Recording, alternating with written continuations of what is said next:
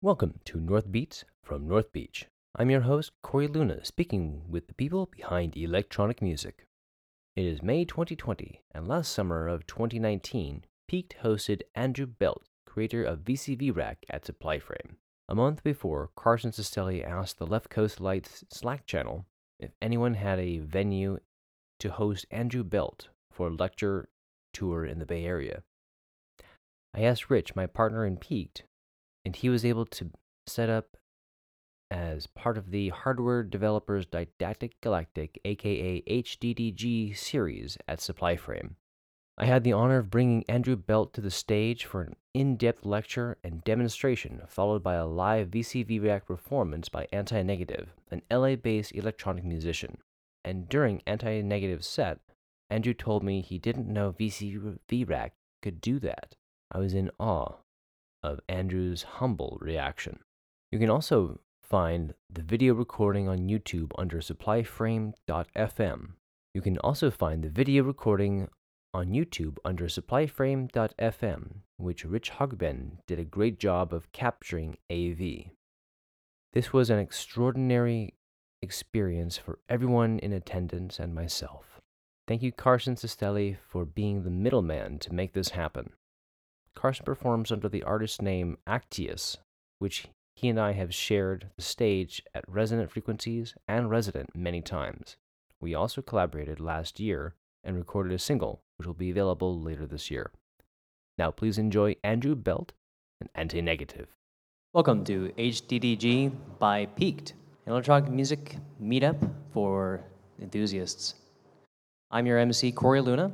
On AV, we have Rich Hogben, we are hosted here at Supplyframe in San Francisco. At Piqued, we interview music makers of electronic music where you can learn about their creative process, how they create their music, followed by a live performance. And we have another show coming up Wednesday next week. HDDG number 41 is next week on the 18th. The topic is biohacking with implemented RFIDs with a live demo. Yeah. Uh, tonight, we talk with VCV Rack creator Andrew Belt, and afterwards, after his uh, talk, hang out for socializing and a VCV Rack music by Anti Negative. So please eh, welcome Andrew Belt. Thank you so much for coming out. I'm really excited about the turnout. This is fantastic. So thank you again to the uh, HDDG event hosted by Supplyframe and Piqued. And uh, today I'd like to talk about uh, VCV Rack, the history of it, what it is, the new features of VCV Rack, and then give you some of the future developments about it. So I'm excited to uh, present uh, VCV Rack 1.0, and this is sort of a uh, release party, which is where all this pizza is coming from. no, th- thank you uh, for uh, for uh, you know coming out and and uh, seeing this talk. So. Uh, so uh, as you can see and you just heard, this is VCV Rack being played in the background here. And the idea of this is it, it, it's a piece of software which goes back to the original creation of the modular synthesizer. And uh, in, in, the late 60s and early 70s, uh, Don Buchla and Bob Moog invented the modular synthesizer, which was, uh, you can think of it as sort of like Legos of synthesizers. And it, it was actually the precursor of the modern synthesizer. So instead of purchasing a single unit that would play sounds, you had to piece together each sound component into uh, one patch. And then you connected cables in the front and then turn knobs and sliders uh, on the front as well to create your sound.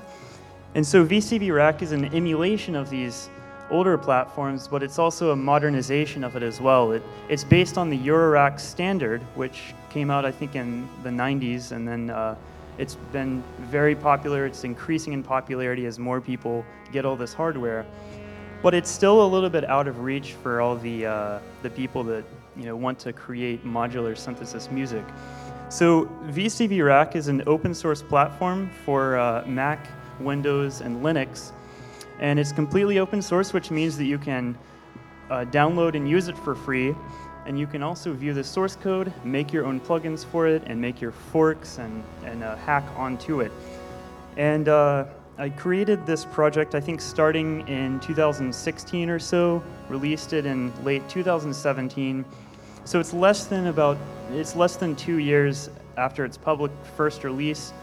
And uh, uh, it's taken some time, but 1.0 has finally come out, which is exciting for both me and the users uh, that use it. Uh, so uh, this patch uh, behind me was was made by I forget his last name. It's Lars in dedication of this 1.0 launch. So I thought it was kind of appropriate to play here. So the idea is you can zoom in and uh, view all these modules, which are made by uh, different creators and different software developers. And you can take a cable and then you can drag it to any other location. So I can take a cable here and then drag it into uh, you know other inputs like this or whatever. And uh, you can create modules by uh, right-clicking on an empty spot and then viewing a, a demonstration or a, a sort of uh, overview of all the modules that you have, you can sort through them and uh, search for what you want. And then once you find what you want, whether it's an oscillator or a filter to process sound, you can add it to the rack and then move knobs uh, just like you can with the real hardware. So as you can see, everything is front panel patching. There's no uh, back or there's no other menu that you need to use to, uh, to make these patches. Uh, it is completely what you see here is what you get. And, uh, uh, and so uh, all this audio and all the modulation is flowing through these cables. It finally gets to the output, which is this audio 8 module here, and that's what you can hear. So the goal is to produce signals and then combine them in ways that you feel fit, and then you get your uh, final audio. So uh, let me ask uh, who has heard of VCV before this presentation? Awesome, that's fantastic. Okay, more than half of you, I think.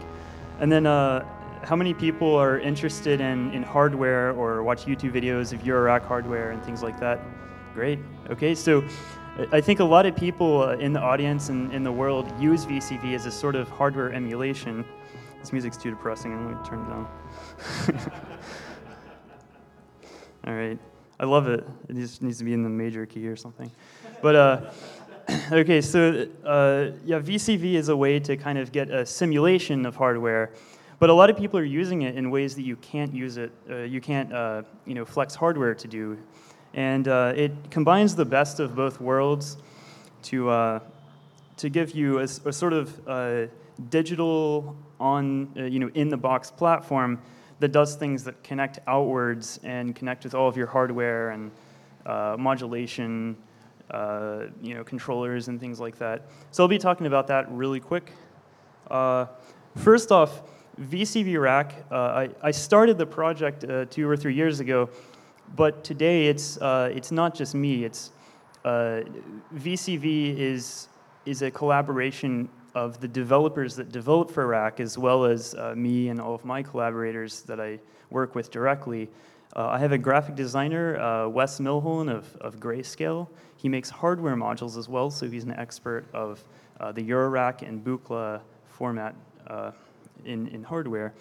But he's also a really great graphic designer. Uh, that's kind of his main focus is product design and making something that users can really connect with.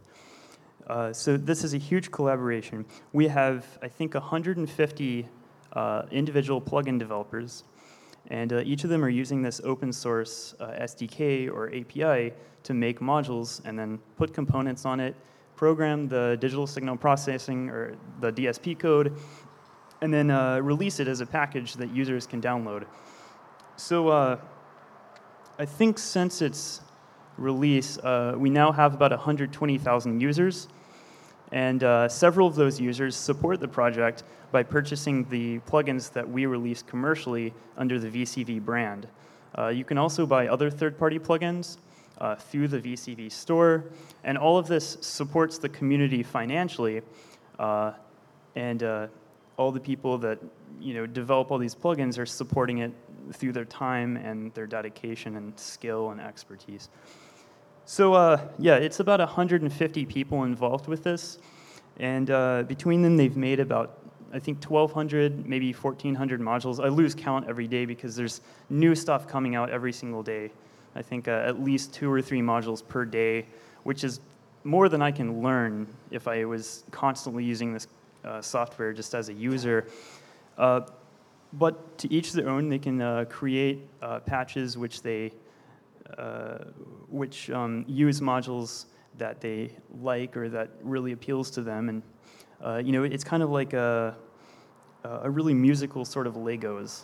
Um, it's the closest thing we have, I think, to this original hacking idea of of uh, putting together components like Legos into something that you have created on your own rather than using other patches or other people's work. So uh, it's a really great way to just uh, you know learn about synthesis and then do something that is inspired or that that uh, you are inspired by. You know.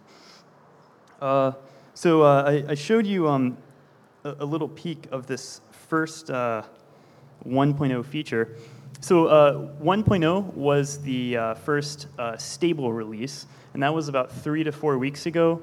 Uh, since then, uh, most of the plugin developers have ported into that new API so they can take advantage of the 1.0 features. And uh, one of those features is that you can view all of your modules in this module browser software. And so you just right click in the rack or you hit enter, and then you can start searching. So I can say, I just want a VCO or voltage controlled oscillator and then all these VCOs behind me are, uh, are pulled up. And I can just scroll through here, I see the descriptions and then uh, the names, and I can put them in my rack uh, by just uh, clicking and dragging. Um, so uh, each of these can be explored for hours, but uh, you know, a lot of them follow classical techniques, like this is just a low or high pass filter. And each module has its own sound because it has its own DSP and uh, its own appearance and workflow. So uh, to make uh, to make modules uh, a little bit easier to uh, move around once you've added all the modules that you want, we added this feature called force dragging, dragging in 1.0. And you hold control or command on a Mac, and then you can just drag a collection of them to shove everything out of the way. So this would take, what I just did right now would take me about 15 minutes in hardware because I have to unscrew everything and then I have to move all the power supply you know, of, of each of these modules, and it, it's a pain. But uh, with this, it makes it a little bit easier by just uh, clicking and dragging, and, and I can move everything. I can, you know, I can take this module uh, here, I'm dragging it around, and then if I want to put it in between something, I can just hit Control, and then now it's between these two modules and I can drag this one back. So it's a really great way to assemble your, uh, your virtual hardware rack um, so that you can begin patching. So once you begin patching, we've added uh, some really cool features that uh, give you um, the ability to use multiple voices, and so that's called polyphony. And let me uh, restart this with just the default uh, template patch. When you download Rack 1.0, this is what you'll see. This is the, the default. It's a pretty good uh, starting place for beginners, but for experts, it gets you right into uh, what you want to do. So this is uh, what's called a subtractive patch. And a subtractive patch starts with an oscillator which is currently uh, oscillating, even though you don't hear it. And uh, uh, it's passed through a filter and then through a, a VCA, which is a voltage controlled amplifier, to adjust that sound. So if I select an output here, then I can begin playing with my QWERTY keyboard.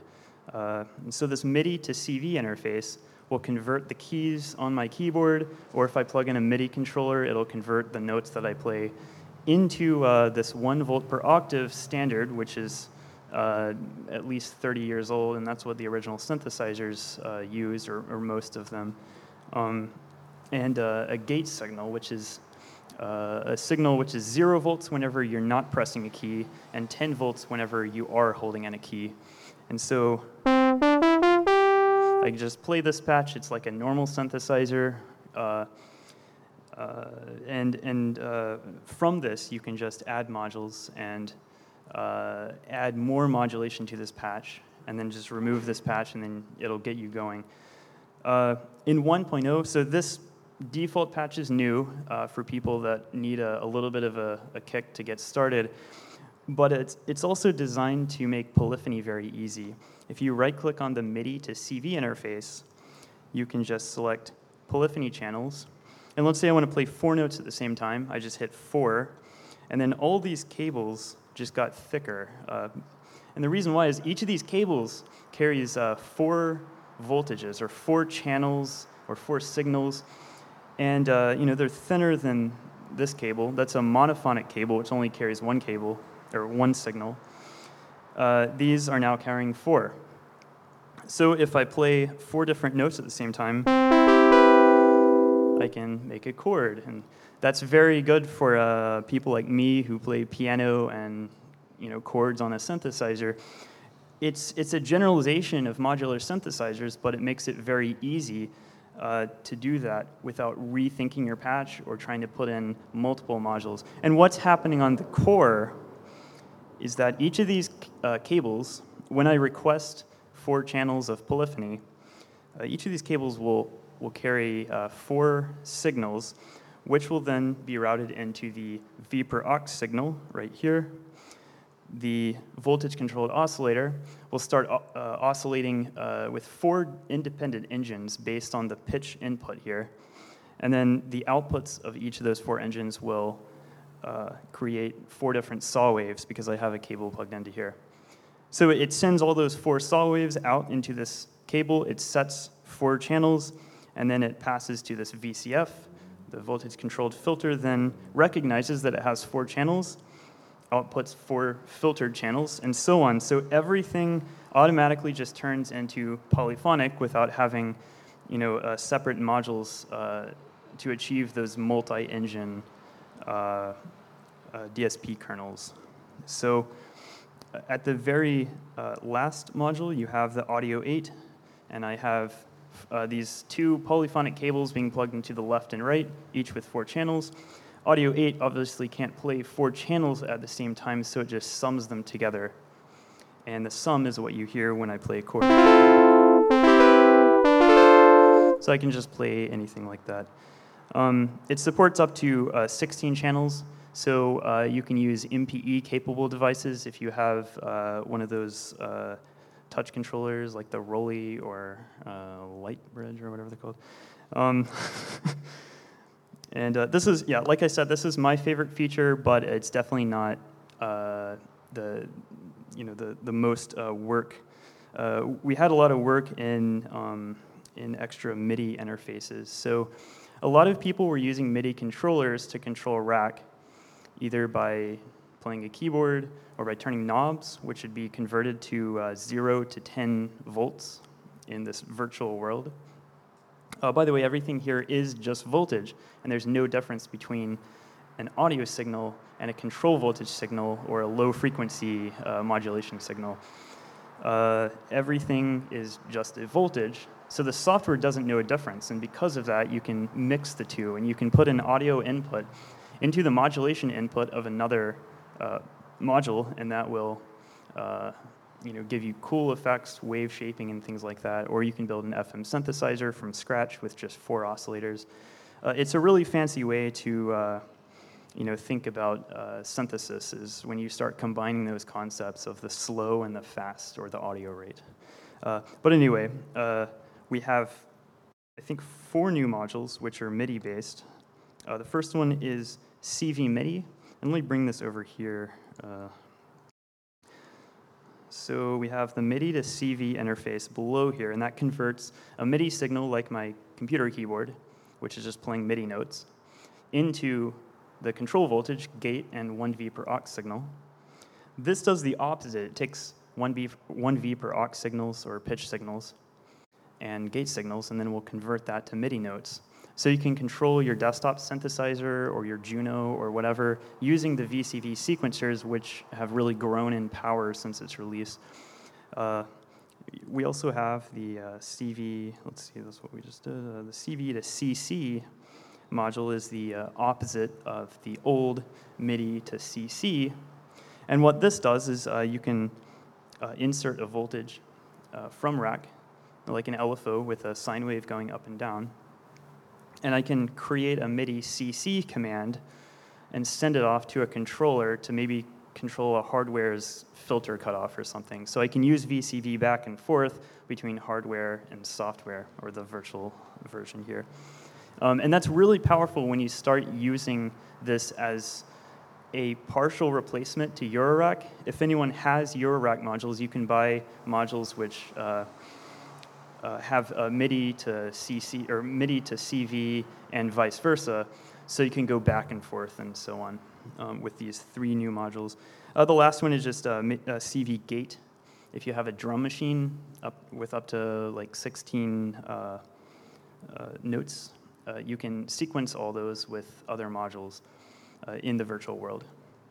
Um, and a lot of people are doing that to, uh, to drive their drum hardware using VCV because, again, the sequencers are uh, very powerful now with this. And it would take thousands of dollars to compete with the software with hardware. So a lot of people are realizing that and using the software with their hardware and you know, having fun uh, combining the two. And then finally, uh, this is sort of a different feature. It's not a MIDI output module. Uh, it's a MIDI mapping module. And what this does is if I had a MIDI controller with a board of knobs, I can actually, uh, you know, add it here. I can click this button and it says mapping, so it's ready to uh, begin mapping a knob in the virtual world. I can then go down and say, I want to control this VCF. And if you notice, uh, a yellow dot just appeared here, and that means that it's mapped uh, to that MIDI controller. I can right click here and it says MIDI map is now uh, assigned to this. I can unmap it by right clicking. And uh, if I had a MIDI controller, all I would have to do is just turn the knob. It would recognize that knob when I mapped it, and then I can turn the knob and control every knob or slider or button uh, in VCV Rack. So uh, that's one of, I think, the most exciting features for everyone else. Uh, I have a lot of MIDI controllers, so it uh, it makes this software very hands-on instead of just using a mouse. You can control two different knobs at the same time, which you can't do with a mouse. Can you assign uh, one, one MIDI controller knob to more than one uh, controller? Yes, you can. Yeah, if you have a MIDI controller with just one knob on it, you can actually control, you know, all of the knobs at once. Yeah, you, yeah, you could do that. Yeah, you could also just, you know, assign to multiple ones and if you control the filter cutoff, for example, you can control all you know four filters in your patch or something like that. Uh, but yeah, you can reassign uh, this mapping that I just created. You can delete it just by right-clicking and then reassign it. Um, another cool feature is you can actually uh, right-click, go to preset, which is probably too small to see, but you can just save the preset per module, and uh, that will be saved to a file. You can load it back into Rack or copy and paste it between two patches, for example. And uh, I can reuse the MIDI mapping that I just created.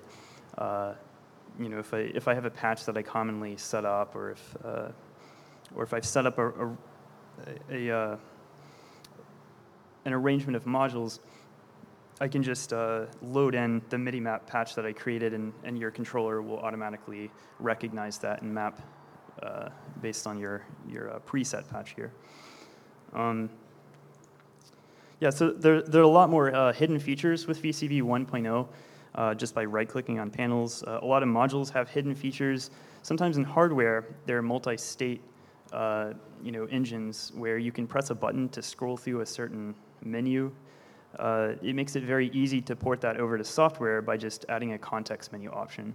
So for example, mutable instruments elements is available in, uh, in VCV Rack. And it has uh, three alternative modes. Um, I can just select each of these alternative modes with a menu. And uh, you know, just like many other modules, uh, this will change its internal state to change the sound by uh, you know, giving the same panel interface and all the ports. It just changes the sound or the engine or the, uh, the method that you're using. so there are many ways to control modules and uh, that makes it a lot easier. Uh, not this in particular, uh, although I'm not sure if uh, someone has ported uh, mutable elements as, as a fork of this, but you can find alternative modes uh, in other plugins. And you know, this would be one of the 1,200 plugins. I'm sure someone has uh, made something else, but you can't in this. Uh, the uh, the Audible Instruments fork is the uh, the fork that we created for the Mutable Instruments hardware, and it's a direct firmware port, so you can uh, listen to the firmware. It sounds the same as the software. But no, there's there's no way to do that with our built-in system. But I'm sure someone's done it, and if not, it might be pretty easy to do.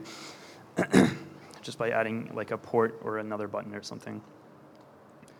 Uh, you know, uh, for example, actually we have uh, braids. You can right click here and enable meta mode, and that enables this uh, frequency modulation to actually control the, the multi-state mode here. So this has, I think, like 46 uh, different models for synthesis. So there are ways to do that. Um, so let's see. Uh, like I said, there are uh, 150 developers. I think between them, they've made 170 plugins. One plugin can, can, can contain multiple modules. Uh, so uh, when you download a plugin, you get everything by one creator, uh, and uh, they usually kind of match in functionality or appearance. Um, so you can use the, uh, the VCV Rack website to uh, add all these plugins to your VCV account, and it will automatically be synchronized into your VCV rack installation. And anyone that's used VCV has probably done this before because uh, I think by default it includes uh, the, the base download includes maybe 25 modules or so. So to really expand uh, what you do, you can register for an account and just click on the free ones if you want, or you can buy them. Uh, and this is what it looks like. You'd have this plugin library and as I scroll down, I can see all the plugins anyone has created. Uh, if it has source code, if it's on GitHub or GitLab or something, you can just click source to see that. Or if it has a website, uh, you can click on that.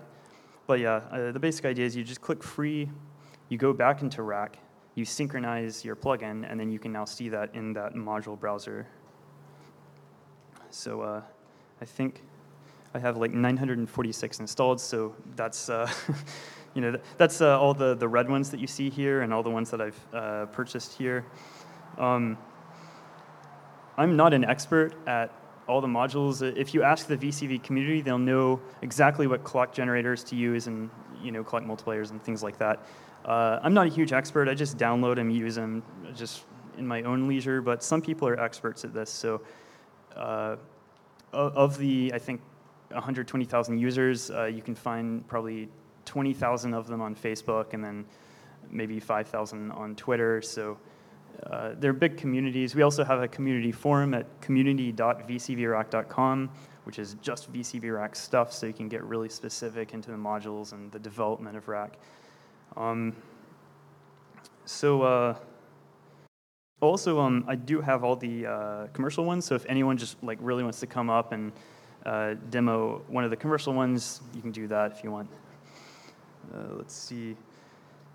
So that's the VCV library. We have a, a, couple maintainers for this library to, to take all this software that uh, people are you know, developing and combine it into this one centralized database so that people can just look and search for a clock generator, things like that. We will later overhaul the library where you can see uh, screenshots of modules before downloading or purchasing them and, uh, and see YouTube demos on one page. So we'll have a one-page system uh, per module or per plugin, and then you can search for LFO. You'll pull up sort of like modular grid if you're ever into hardware. Uh, it'll be the same thing, just a different UI. So you can search, you know, for LFOs. You get probably 300 LFOs. You click on the one that you're interested in, and then just click Add, and then synchronize, and you can get that one LFO in your account. Uh, it's a really low uh, bar way to satisfy that gear addiction syndrome that probably most of you guys have. Um, it's very fast to do that. So, uh, so I think uh, you know there are several features in uh, VCV 1.0 that uh, I could go over. Like you know I can right click and then set a certain value like 0.1, or if I want to set the frequency of an oscillator, I can just type in 440, and it would uh, be set instantly. Uh, in the old version, you could just you know move things, and, and with your ear you could tell that the pitch is being changed. But that's kind of difficult. So now you can type in, you know, your exact frequency or your exact cutoff frequency, exact milliseconds for your attack, and things like that. It's just all these necessary features that people kind of expect when they download this software. We've added that into 1.0. Um, but yeah, okay. So I'm gonna uh, stop here with the 1.0 features and discuss uh, the future of VCV and some of the plugins that will uh, be added. So uh, why do we need more plugins when we already have 1,200? Uh, well, it's fun. A lot of people already have those 1,200, so they want you know 1,200 more. Uh, but also, uh, we're having a lot of Eurorack manufacturers interested in this platform, and what they want to do is take their hardware that they've worked really hard and developed on, and uh, we want to port that into VCV for demoing or for just using and uh, you know, learning how uh, certain modules work and then buying them in hardware and so on. So companies are interested in uh, giving us their, their firmware and uh, either free open source or commercial plugins will be released which feature all those uh, Eurorack modules or Buchla format clones or you know other other synthesizer-ish things. Uh, we'd like to port those into VCV. And uh, so let me uh, open up my development version of Rack so I can show off these unreleased ones. Um, so let's see if I can do this really quick. So this is in C++. Uh, it uses probably 20 some open source libraries, but uh, the graphics is rendered with OpenGL uh, we use NanoVG, which is a really great vector graphics library. And uh, also, if anyone's interested in open source software, I think we'll start uh, offering some little micro grants uh, to add features to all these open source uh, packages, which would benefit VCV, but it also benefit you know any other software that uses that. So. Uh, if you follow the VCV community and the Twitter, maybe later this year, year we'll offer that and we can take applications and start funding people. We'd love to start doing that. Uh, it helps everyone, and uh, it's kind of the, the, the good thing to do to give back to these things that we've been using for the past two years.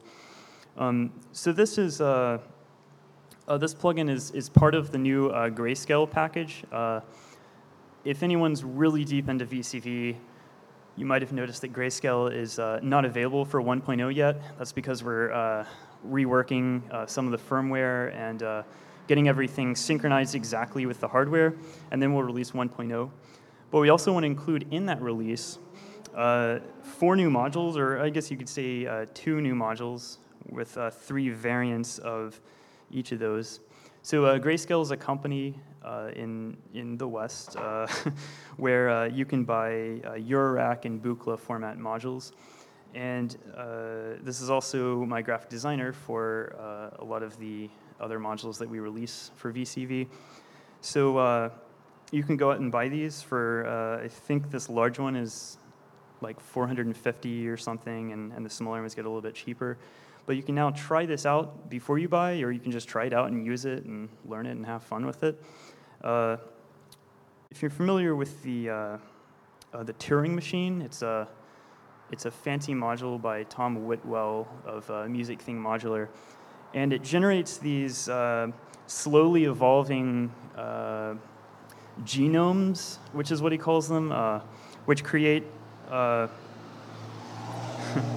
which create sort of like a, a, a gate signal um, in a measure or two measure time, and and you can change this gate signal by uh, sending modulation or other things into the module. This is an expansion of that and uh, I don't have a patch which demonstrates that, and we're actually not done with the software. Uh, you should be able to see this released uh, as a free package probably a month from now. But uh, yeah, here it is permutation. We have got three variants um, depending on how much modulation you need or how many gate outputs you need.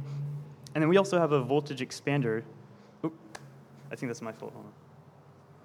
There we go. Oh, that was the best, the fastest recovery I've ever had with that. Uh, okay, well, my. Uh, okay, just let me know if it shuts down. okay, so this is a variant, and it also demonstrates uh, another really cool feature about 1.0, and that is uh, expander modules. So what I can do is take this module, I can drag it around. If I put it to the right, of another module, then it will connect to that module and start making. Uh, it basically uses the uh, mother module as its brain, and it, it offers uh, you know expanded ports and controls for the original module. If if you want to add more functionality after creating your patch. So, uh, you know, how this works in real life or in hardware is you would take a uh, bus cable in the back and connect them together. And uh, usually you put them right next to each other. You can plug in a port into one, it would affect the output of another. And it's a way for modules to communicate back and forth uh, in a patch without cables. So right now it's just taking the gates from this permutation module. And when I detach it, it turns off because it loses its brain, essentially. Uh, it works with all the, the permutation um, versions. Uh, this larger one is sending gates and so on. And so uh, I haven't seen too many modules take advantage of this expander feature, but as soon as we launch this and a few other modules that do, I think we'd start seeing mixers where you can combine multiple mixers together and they'll mix into a final you know, master output or something. Um, and uh, I think it's a really nice feature that still kind of simulates the Eurorack uh, hardware because you can find many expanders for Eurorack. But it just makes things easier for you so you don't have to patch multiple times. So that's a grayscale, again, about one month from now or so. Uh, I release things at the speed of Eurorack, if you can't tell, and that means, you know, like three months later than what I say, so take that with a grain of salt. Uh, but this one, okay. uh, okay, if it doesn't go out on me again. Uh, this is another new module, and some of you might be familiar with this. Uh, voltage block by Malekko. We have Varigate 8 Plus, Varigate 4 Plus, and then we have 11 more modules from Malekko that we're going to include in this plugin. So this will be commercially available probably four months from now. Um, these are just the non-functional panels. All the LEDs are just lit up right now. But uh, it'll also have the, the expander features, so I can just shove them next to each other, and then uh, it'll synchronize, and so you can control your song with, uh, with you know, one of these modules, and then it'll control the other uh, module as an expander. Uh, so we'll also have other modules like the quad LFO and quad envelope generator, and all these things that you can buy in hardware, and uh, you can then buy them as VCV rack versions. So we're excited to offer this as uh, our next you know, full-blown Eurorack manufacturer. We'll be adding uh, more of them in the future, but this is the one that uh, will probably come first. Uh, Grayscale has already been released uh, above here, but these are the three, or the four new modules that are coming out. Uh, and then uh, one last one. Uh, some people are familiar with this brand, but we have uh, two new modules. This is Burst and Mux Slicer. And uh, these modules are very bizarre. I haven't really seen something, uh, you know, have this, this sort of modulatable front panel. But, you know, Burst is uh, is based on the concept where if you take a trigger, then it'll generate just a burst of many more triggers. So you can set the number of triggers you want to burst whenever receiving an input. Uh, I think it also uh, it, it self clocks. So if you don't have a clock generator in here, it'll just generate bursts at random. For example, uh, you know there are many things you can do with modular, but uh, the the idea that came to me when I first uh, started working on this is uh, in in like the old 808 and 909 drum machines, you could actually stack up multiple clap sounds or multiple snare sounds to make a thicker uh, percussion, uh, percussive hit. And so you can do that with burst. You can say, I want uh, four hits all within 10 milliseconds of each other, and then you can uh, clap them together using just one hit from a sequencer, for example. There's a you know, level of randomness, and it has a probability button, uh, and then a timing and distribution, you can have more of those burst uh, triggers at the beginning and more of them at the end and so on. So it's a really cool way to just, you know, create lots of triggers which can be used to create lots of sounds or envelopes or things like that. Uh, Mux Slicer is uh, just a really, uh, you know, fully functioned uh, uh, sequential switch. And so there are two versions of the Mux Slicer. In hardware, there's only one, but in VCV, you have two where you have uh, one input and then eight outputs, or as many as you want, up to eight. And then the other, you have eight inputs and then one output. So you can switch between each of these inputs or outputs, uh, just like a sequential switch. But you can also change the level of them. And uh, uh, if, if uh, let's see, all these ports are, are uh, normalized to 10 volts, which basically means that you get the full signal if you don't plug in anything. So I can use this as a sequencer just by you know creating sounds like this. And so I have this running, you know, in an eight-step mode, and uh, you can use this to replace your sequencer, but also add some sequential sequencer concepts in uh, as well. If you want to, you know, put a LFO into one of these channels, you'll have, uh, you know, a full step, and then you'll have an LFO step, which will be var- varying over time, and then you have another full step, for example. So, really neat way to uh, to feature all of these uh, concepts all in one together. Is it cutting out behind me? Because okay okay awesome. all right, so uh, those are the uh, the immediate uh, new plugins, and uh, I'm excited to be working on this with all these three companies. And so I think I'd like to give you a really quick development tutorial. And if you're not into development, it's at least a really great way to see what it takes for developers to make these plugins. And it's very easy with 1.0. We have a manual. Uh, if you go to the VCV website and click manual, you click plugin tutorial or plugin development tutorial, and then you just follow that, and you should have no problem uh, working with the Rack SDK. It supports any sort of editor uh, or text editor or IDE, and uh, it just uses the command line to build things. So it's very easy on all three of those platforms to build something. So uh, let me uh, close this and do a little terminal demonstration here. Is this good for the people in the back? Awesome, okay, awesome.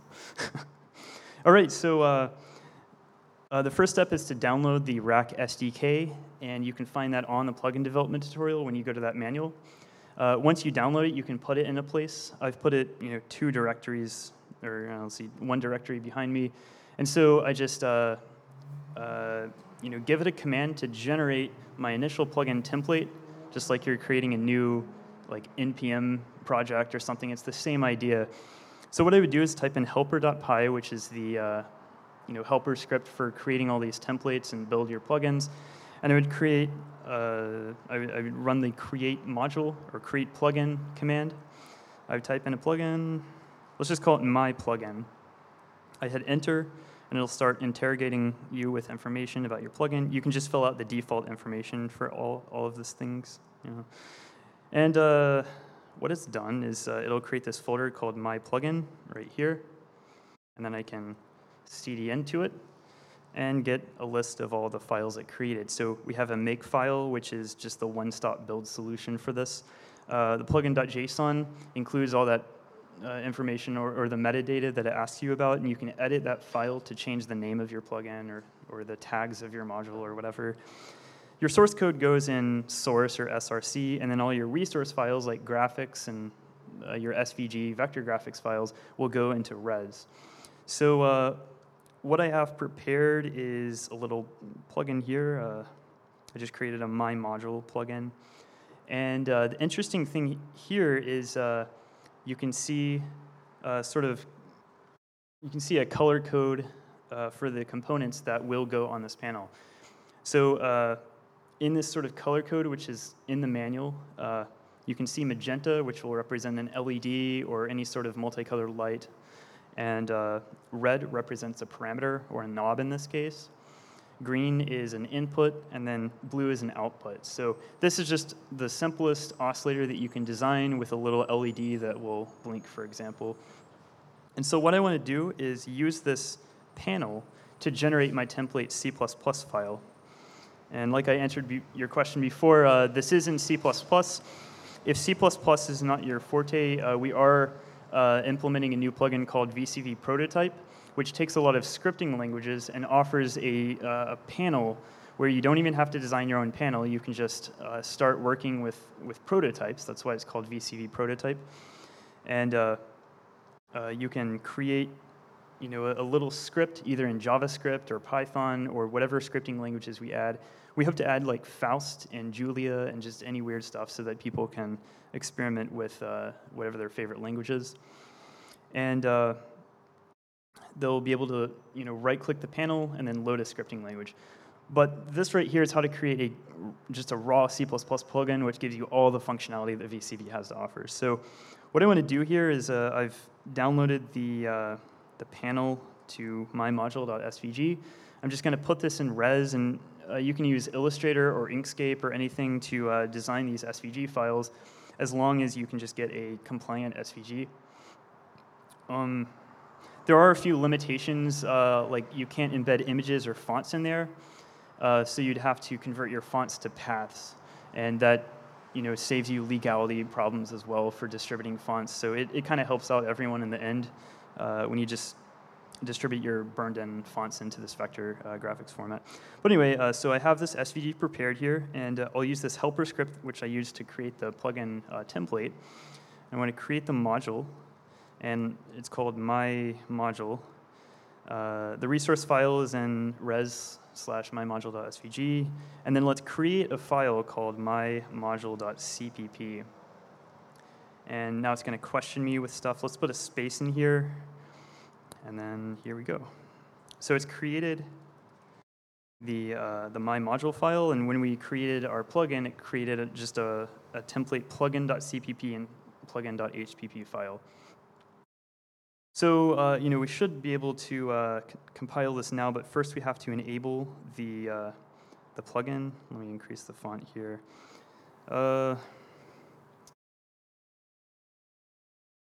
So here's my HPP file. All this does is just tell uh, the, uh, it, it, tells Rack using its API that your module exists. So we just add this module pointer thing, and then we have the plugin.cpp, and this is when it actually adds that uh, to the module in the init function, which is called uh, whenever your plugin boots up. So in this my module file, there are really two classes that you have to deal with. The first is your module, and this is what actually implements the DSP and all the, the audio code or all the gate and trigger logic. Uh, it'll generate all these uh, parameters, inputs, outputs, and lights which were on the panel. So it recognized that we had one of each.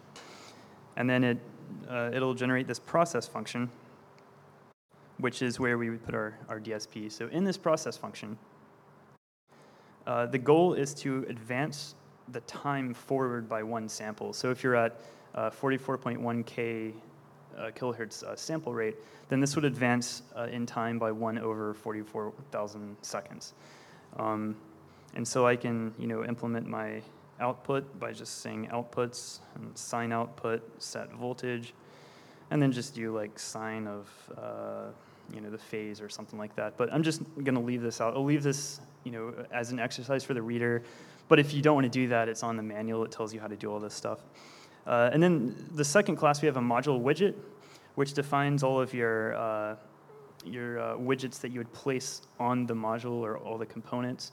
And so this is where we'd actually put you know, the screws, for example, it generated four screws so that it doesn't fall out of the rack. And then we have uh, the, the pitch parameter. We have your input, output, and uh, it generated a red light. So now we should be able to compile since we, we just uh, enabled this module. It is a, I autosave because uh, I, I make that mistake too often. There we go. Okay, so I can run make and if everything's good, then it'll compile. So what it does is creates a uh, plugin.dylib file. And uh, since I'm on Mac, it's a Mac-specific binary. Uh, we have build systems where you can just give us the source and it'll build all three platforms. But if you just want to try this out on your computer, you can build it right now uh, on your Mac. And so if I go back to Rack in the development version, I should be able to uh, find the module here. So I just right click and then here it is. It's, it's my module with this pitch knob and I can interact with it because it was, uh, what color was it? Like pink or something? No, that one's pink. I don't know, that was yellow. Red. Uh, okay, you, you win. If I had candy, I'd like throw it here. Uh, so yeah, this is, uh, uh, you know, a fully interactive uh, knob widget, and you can change the appearance of it by just changing the source code that it generated. We have the inputs, which are automatically connected to the uh, process function, and then the outputs, and we can set the value of this, uh, this LED. So that's all it is. Um, you know, in, in real life, uh, you'd want to uh, go back into your Illustrator or Inkscape and then delete all the uh, components or just hide the components layer because now, you know, I can see this uh, pink thing.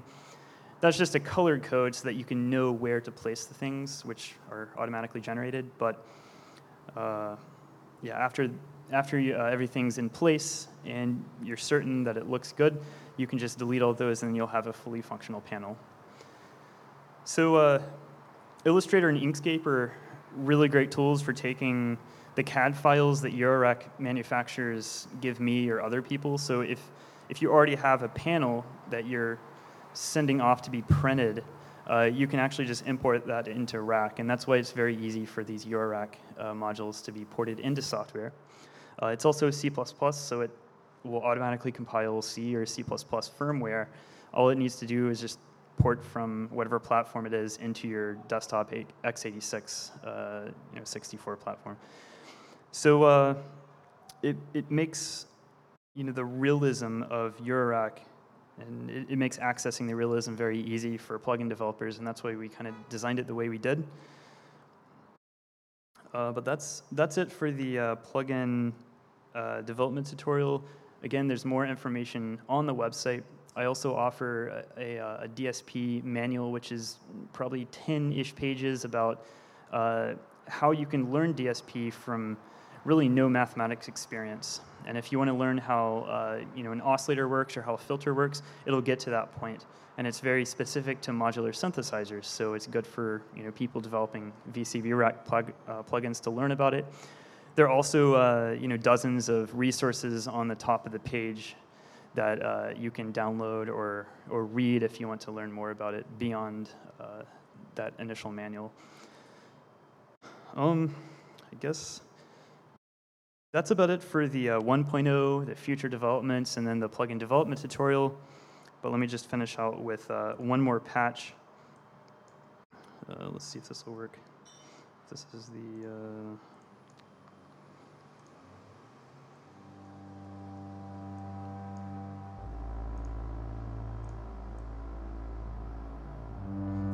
Is a very quiet patch. But Anyway, so uh, I guess right now I'll just kind of show off what's in this patch really quick, and then I'll finish up. Uh, some of my uh, favorites here are this new Geodesics uh, plugin, and Geodesics uh, was the result of two people combining their expertise, and this is why the uh, plugin development community is so powerful. Everyone's very well connected. We know each other's names. So this is created by a programmer named Marc from France, and then uh, a graphic designer also from France named Pierre.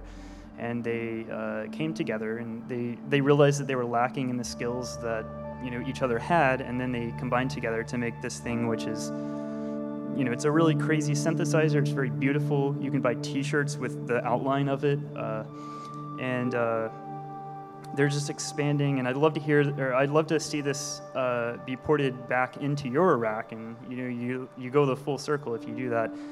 Uh, that's actually happening with uh, Vult, and I'm wearing the T-shirt for Vult because it's probably my favorite audio to ever come out of a VCV Rack plugin. Uh, Vult uh, works for uh, Wolfram Research, I think, and uh, he's just an expert at modeling analog circuitry. So he, he can take any circuit or any synthesizer or drum machine or anything, understand how it works to a very intuitive level down to every part, and then combines that together to make a, a DSP implementation of it. And so that's what he's done with all these plugins. And uh, whenever I right click, I think they're some of the first that come up. Uh, he's just got several, and all of these are top notch. Um, they're emulations of very vintage synthesizers and very modern ones. Uh, they're just the hands down best sound you can ever get out of this stuff. If you're really into just the sound of filters and the sound of oscillators. So uh, Rampage is uh, also hardware. Oh yeah, Vult has made uh, hardware from the software. So normally, uh, most people porting hardware to software meticulously design their DSP algorithms to model after the hardware or after the yeah after the hardware. But in this case, uh, he wrote the software and it sounded really great. So he was trying to find analog circuits that would sort of match that. And so he released, uh, I think he has like three modules now. One of them is analog, and then two of them are digital, uh, with you know computers in the back or like little STM32 chips. Uh, and uh, yeah, they started from VCV, and now you can actually buy them for uh, for your Eurorack synthesizer. Uh, Befaco is another one of my favorites. I've got probably 10 modules out so far. Rampage is based on the the Serge uh, like dual, dual universal slope generator, and uh, it just does everything. It's like your central computer for your patch, and you know you could just spend hours uh, learning what each of these are, and it's it's easier than it seems because when you look at someone else's patch, you have no idea how they got to this point. But if you mess with it yourself, that's the idea. You get to learn everything, and then you say, "Oh, I think this should go into this input," and it's just uh, pretty straightforward from there. So that summarizes my talk. Uh, thank you so much for coming out.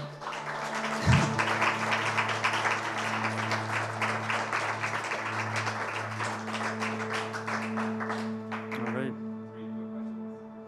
Yes, let me turn this down first. Uh, here we go. Yeah, uh, I think people were asking about uh, VST support or maybe OSC support. Yes, so let me talk about uh, VST really quick.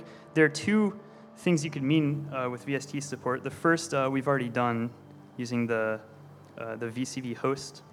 And uh, this allows you to host v- VST plugins within VCV Rack. So if I, uh, I, this is my presentation computer, so I don't have you know too many VSTs in here, but I can load up a VST. I can click a knob to map it to one of these ports, and then I, I just click Learn and I can modulate it with LFOs or something. So you can automate all of your ports to move with, with uh, modulation and envelopes and things like that. Uh, and so this supports uh, almost every VST2 plugin out there, uh, including instruments and effects. And the effect plugin, which is here, is a stereo, so you can process your stereo channels and throw in reverbs that are, you know, like industry standard and, and use it here. Uh, and then we also just released an extra large version of it for, you know, you can use this for ambisonics if you uh, like mixing multiple channels and things like that. But also, uh, I use Native Instruments Kontakt. You can load that in here, and then you can have eight outputs uh, or four stereo outputs. Uh, so the the other uh, possible meaning of that question would be can I use VCV Rack itself as a VST plugin? This is something we plan to do uh, later this year or early next year. So around December or January, we'll release Rack 2.0, and then a couple weeks after that, we'll release a VST plugin. The VST version of Rack will be commercial, but the standalone version will always be open source, GPL licensed by us. Um, and uh, the VST uh, commercial plugin will, will give you full modulation of all the parameters. Uh, so you can, you can use Ableton Live or Cubase to draw curves, which would then play back and uh, adjust the knobs and parameters uh, in VCV Rack. Uh, I think it'll support 16 inputs and 16 outputs, so you can use it as a multi-effect processor. And there are just several things you can do.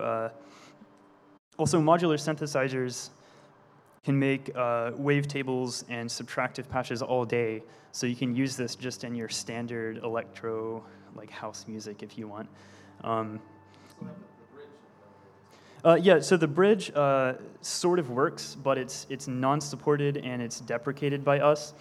Uh, it just became too expensive to support because we've gotten, I think, over 500 support queries about bridge, just you know getting it to work with their system and stuff like that. And we realized this is something that wasn't really in the direction of where VCV wanted to go, but people still wanted it, so uh, that's why we're commercially offering the, uh, the actual VST plugin. So instead of a bridge, uh, and he's talking about VCV uh, Bridge, which is um, a way to uh, load up the standalone version of Rack and then load up a VST plugin in uh, your digital audio workstation software and communicate between the two. And you can send MIDI and send inputs and, and outputs in audio uh, but uh, we just had so many problems. It, it's just a you know design. It's an expensive design disaster. Uh, So uh, we dropped support for it. It'll still work uh, up until version 2, um, although it'll still have all those problems. So we're just working on improving it later. Yep, yep. Yes? Yeah, um, there's no UI for it yet, but uh, you can actually just open it up in your favorite text editor. Let's see if I can do that. Um, so, uh, you know, if I'm doing this the command line way, but you can just open it up and actually, let me show you this way. Uh, so in Finder, uh, all of your settings for rack are stored in document slash rack on both Mac and Windows, and then on Linux, it's uh, the home directory slash dot rack. So you go into that folder and you open up uh, settings-v1 with, let's say, Sublime text. And then what I can do is, is change uh, all the co cable colors with this. So everything is JSON in, or JSON in, uh, in VCV. So you, you, you, can unlock a lot of hidden features like the frame rate. Uh, you can decrease the frame rate from 60 down to something lower to get better performance. Uh, you can uh, disable autosave if you want to get even better performance and things like that. But yeah, you just set the cable colors with uh, HTML uh, triplets, and uh, it should uh, cycle through those. So a lot of people are making their own color schemes, which kind of you know inspire their patches. You can recognize that it's one person's patch by the color of their patch cables. We like doing that way because it gives people something to kind of visually customize.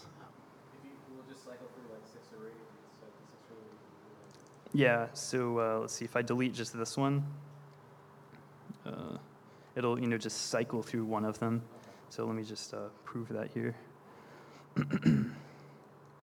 so for every cable I create, oh, what's happening here? Oh, that's right, this is the development version. This is the main version. Yeah, so now uh, all these cables are saved into the patch, so they'll be unchanged, but now it'll only be yellow. So if you only like yellow cables, you can comment that out. If you want to have like 20 different cable colors, you can do that as well. Just extra customization.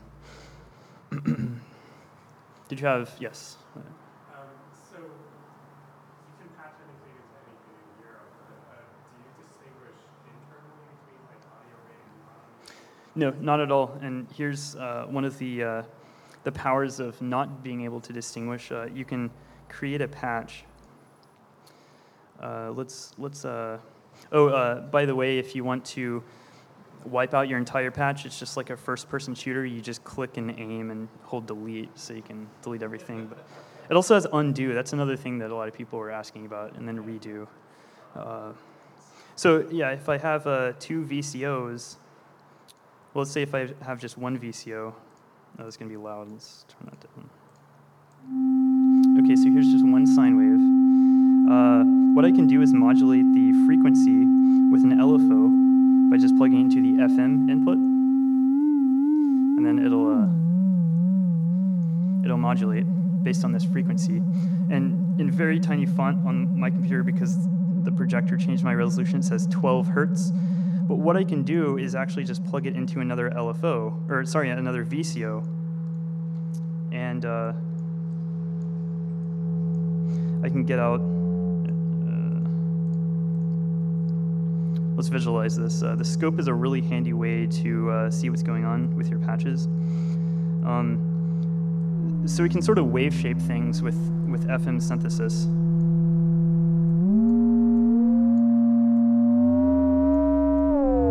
Just by modulating very quickly, and that's essentially what that does.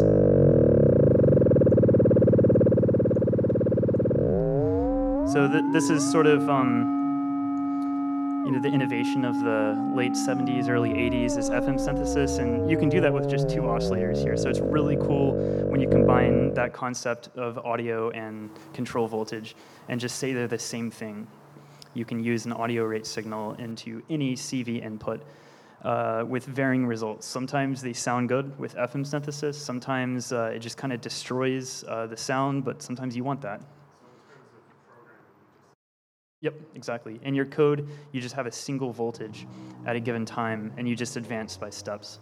You can also buffer if you like that, uh, but that's up to the, the plugin developer. There's instructions for doing all, all that on the forums.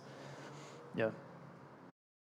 You, uh, are there any hardware manufacturers that you've gone out and actually try to get modules Uh, somewhat. Uh, sometimes they come to me because they're using VCV as a sort of demo platform. But uh, a few uh, people have, um, you know, like some of the Eurorack manufacturers that I haven't mentioned yet, uh, I've chased down as well. So, you know, people are pretty receptive to like, well, if if uh, I do the porting or if I hire someone to do the porting, then uh, as long as it's good, we'll allow it. So a lot of people are are up for that kind of thing. Yes. Oh yeah, so video modular. Um, one of the kind of hidden features in Rack 1.0 is uh, is if you go under engine, you can set the sample rate to uh, almost one megahertz. So this is a 768 kilohertz. That is getting close to the video modular form, and there are other uh, or the video modular sample rates that you need to to fully get uh, analog video in this platform. Um, what you would need is uh, oscillators that can go up to that high, and then you would also need uh, very efficient oscillators because since you're going at a higher sample rate, you have to generate, you know, six times, 16 times more uh, voltages or signals. And uh, uh, I'm somewhat soon, maybe before the end of this year, I'll be releasing a, an RGB VGA monitor plugin. So you just give it a scan line and a reset and the RGB colors, and then you can view what you're doing. So later on, maybe several months after that, you can just load an MP4 file and then play it back into this analog signal and then filter the signal, run it through sample and holds, do all this sort of weird stuff, and then you can you know mess with it in visual form. And since the zoom kind of allows you to full screen a lot of this stuff, uh, uh, I think that's a really attractive feature for, for visual artists.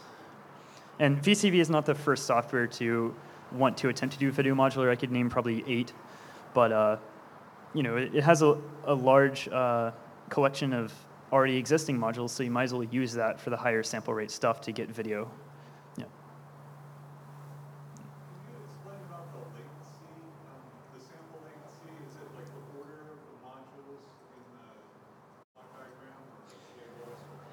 Yeah, so uh, yeah, I think in um, Max and Pure Data, it is you know the, the order of the modules on the screen defines the uh, the rate or the the um, the order of execution here. But uh, the way that VCV Rack works, or how the internal engine works, is uh, every cable induces a one sample delay, and uh, the algorithm for stepping all the, these modules is uh, to step the modules and then step the cables, and then step the modules again. And you just you alternate between that frame by frame. And it is multi-threaded, so that you have you know eight threads uh, stepping the modules, and then one thread that just goes very quickly and sends all the input uh, sends all the outputs to the inputs that are connected by cables. So uh, what that allows you to do is make you know self FM patches. Uh, I really like doing this with my own patches if we have a normal VCF here, uh, say that I just don't want to use another VCF to wave shape this, but I want a sound that's a little bit less boring than a sine wave, I can just take this sine output and then plug it into FM, and then I can you know self-modulate it like that. So you get really weird stuff. You can take this out and go into a saw. And these are wave shapes that can't come from those original ge uh, geometric waveforms, the sine, tri, uh, and square. But uh, yeah, the, the self-patching allows you to have a very fast feedback loop, which is only one sample long. And that's the reason for doing it that way. Yes? Uh, yeah, there's um, a new module that just released. This is third party. I think it's uh, it's in a plugin called PackOne. If you go onto the uh, VCV library website, Let's see if we can find it. Uh, yeah, here we go. Um, I think it's called. There's remove. So what I would do is I click uh, I click the map button, click the frequency of this uh, VCO, and now it's scrolling through. It says that it's mapped. I can hit record and then any movement I do is going to actually be recorded on uh, the screen here. And then I can stop it, I can play it back, and then hands-free, I can control that VCO.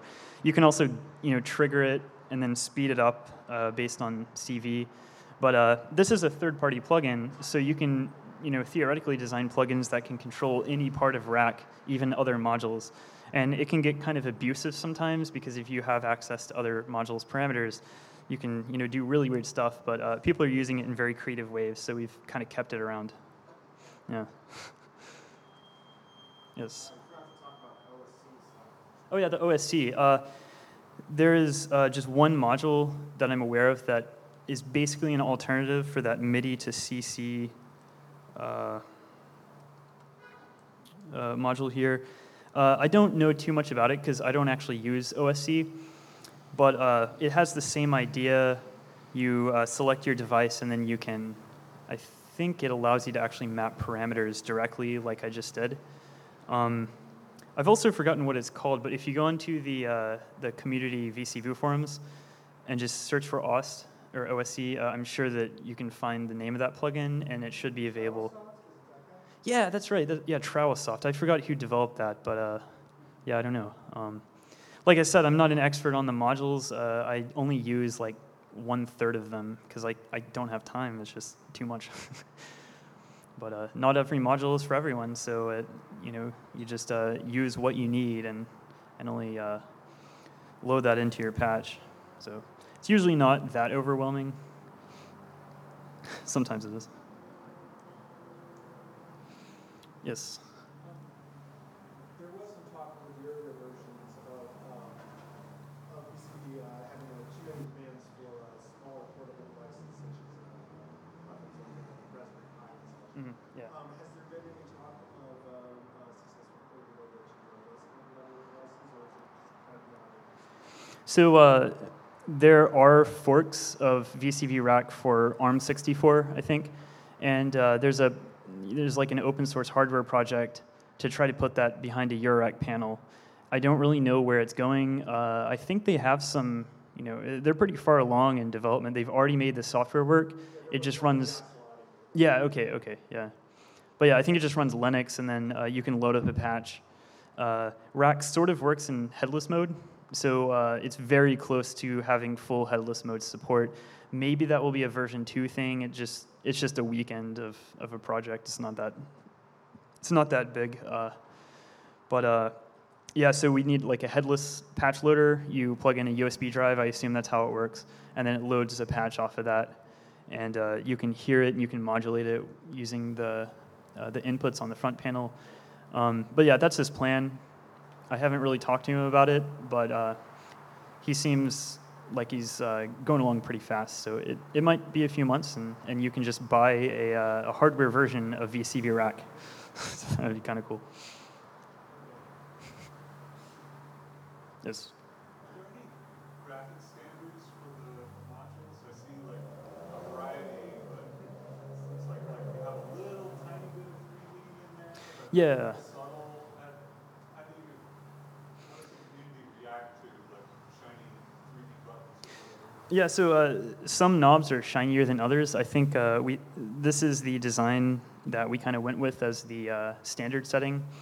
Uh, it, it's very easy, which means that a plugin developer that might not be a good graphic designer can still make something that fits in with the design, and it becomes a, a good design. Uh, there is a little bit of a shadow here, which is automatically added, but you can turn it off. So by kind of automatically adding it, we get this you know pseudo pseudo uh, flat um, design. And uh, for the other modules, uh, you know, there are varying levels of you know graphic design uh, ability with all these uh, module creators and plugin designers. Uh, but what we like doing is kind of opening it up and just saying that you know anyone can have any design. We're happy with it. Uh, if we try to lock it down and actually restrict them or give them stringent requirements, then uh, it starts kind of removing their creativity. And we found in the past that if we try doing that, then the designs end up looking worse. So by just allowing people to flow and you know make new iterations of designs, uh, that incremental uh, method kind of uh, gives you better designs in the long term. So that's what we do. We just kind of uh, you know let it free, and uh, we offer an example. And if you don't want to follow the example, that's perfectly fine.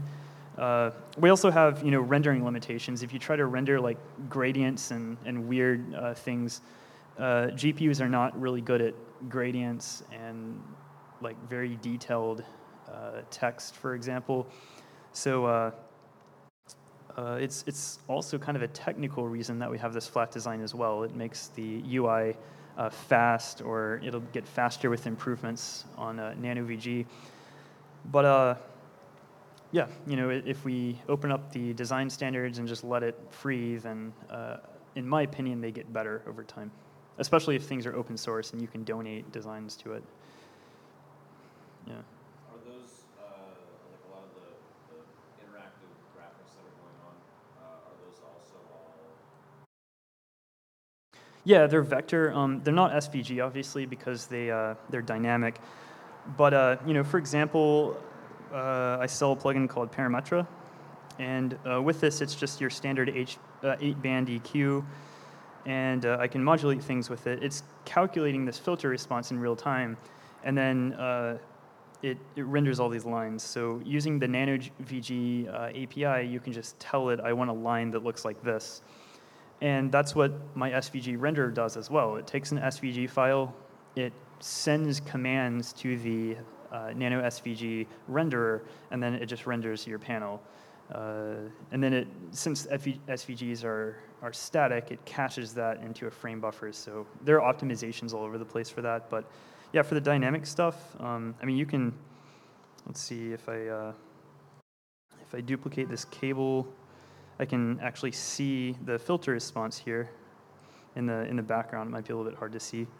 Uh, but I can also modulate the, uh, let's see, do I have an LFO over here? I can modulate the filter frequency. So uh, let's see, let's take number eight. And yeah, as you can see, it's changing here based on that LFO. And uh, you can modulate this at audio rate, and it'll still render that at 60 frames per second. So everything's really dynamic. Yes. So how do you synchronize? Oh yeah. Well, yeah. Uh, actually, I have two threads running for the audio right now, um, because this is a 2014 laptop. and only has like two cores. Uh, but yeah, there's just one main graphics threads, and then however many audio threads you want. Uh, for synchronization, uh, there are ways to, uh, well, like if you change a knob or something, it's just setting that value directly, like as an atomic, and then if it, uh, if you repatch, if I you know plug something in, then it does uh, you know wait until the audio buffer is filled and then and then repatches it. But it's quick enough to where it, it's less than a 60th of a second, so it looks real time. Sorry. There's no locking. Uh, there is locking whenever you repatch and add modules, but for normal use, uh, like if you're doing stuff live, as long as you're not repatching, then uh, there's no locking going on. Um, yeah, yeah, yeah. The software, all the threads, they, they spin lock every second, right? Yes, yeah, yeah. They're, they're spin locks, they wait for each sound to come on, and they'll fire off a new one. hmm Yep, you got it. You've probably read the source or something. yes. What are your favorite modules? Ooh, my favorites. Uh, that's a really great question. So I use Parametra in a lot of my patches, but that's kind of like an advertisement because I made that and it's thirty dollars. Uh, but uh, yeah, like I love all the Vult modules. Uh, I think it's called. Ooh, Vult just crashed my computer. Let's see. Oh, I, I'm running the development version uh, for this. Uh, let's see. Sorry. You have the yellow cables still. Oh yeah, that's right. Yeah, yeah. Um, there he goes. I don't know why it takes so long for that dialog box to pop up. It's just one stack trace. I don't know. Uh, well, yeah, here it is. It's called Ferox, and it is a CMOS filter. As far as I know, I think this is the first model of uh, the the WASP filter of the late 70s. I've never seen a synthesizer that uses the WASP filter topology, but it sounds amazing. I can demo it. Uh, you know, dem- demoing filters on a PA system is not the most entertaining, but uh, I just really like it. Uh, let's see.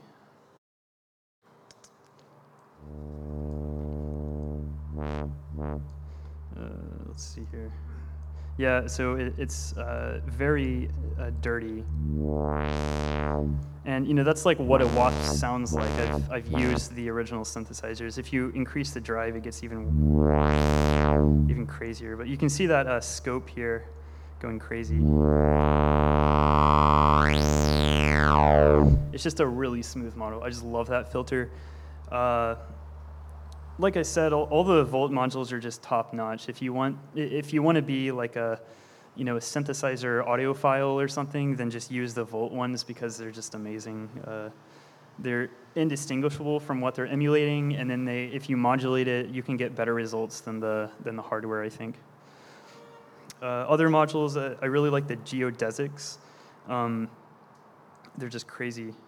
Uh, this is like a it's like a multi-sequencer. You can have multiple, uh, you know, uh, time signatures between two different uh, things. It, it's crazy. Uh, and then here's kind of uh, another advertisement. Scalar is pretty good.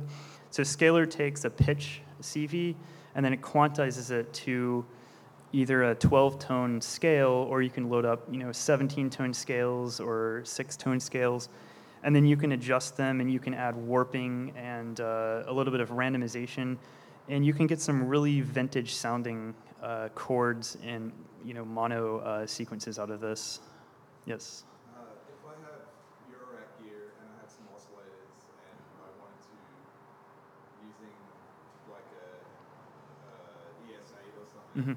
have it loop back, is there a module which does tuning? Do you Yeah.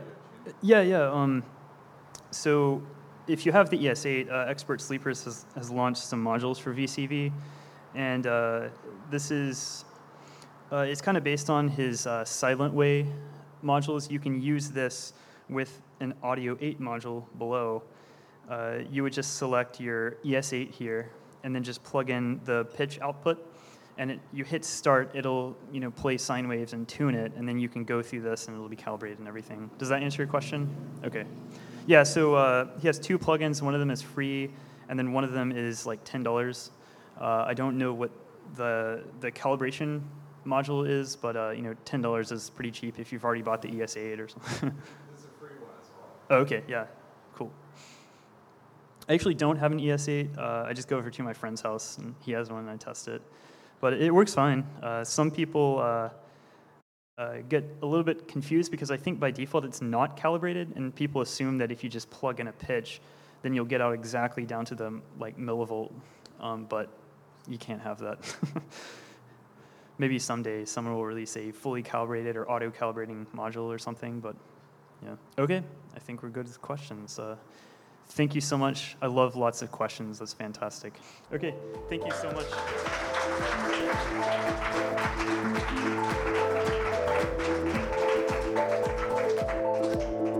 It again for Andrew Belt, guys.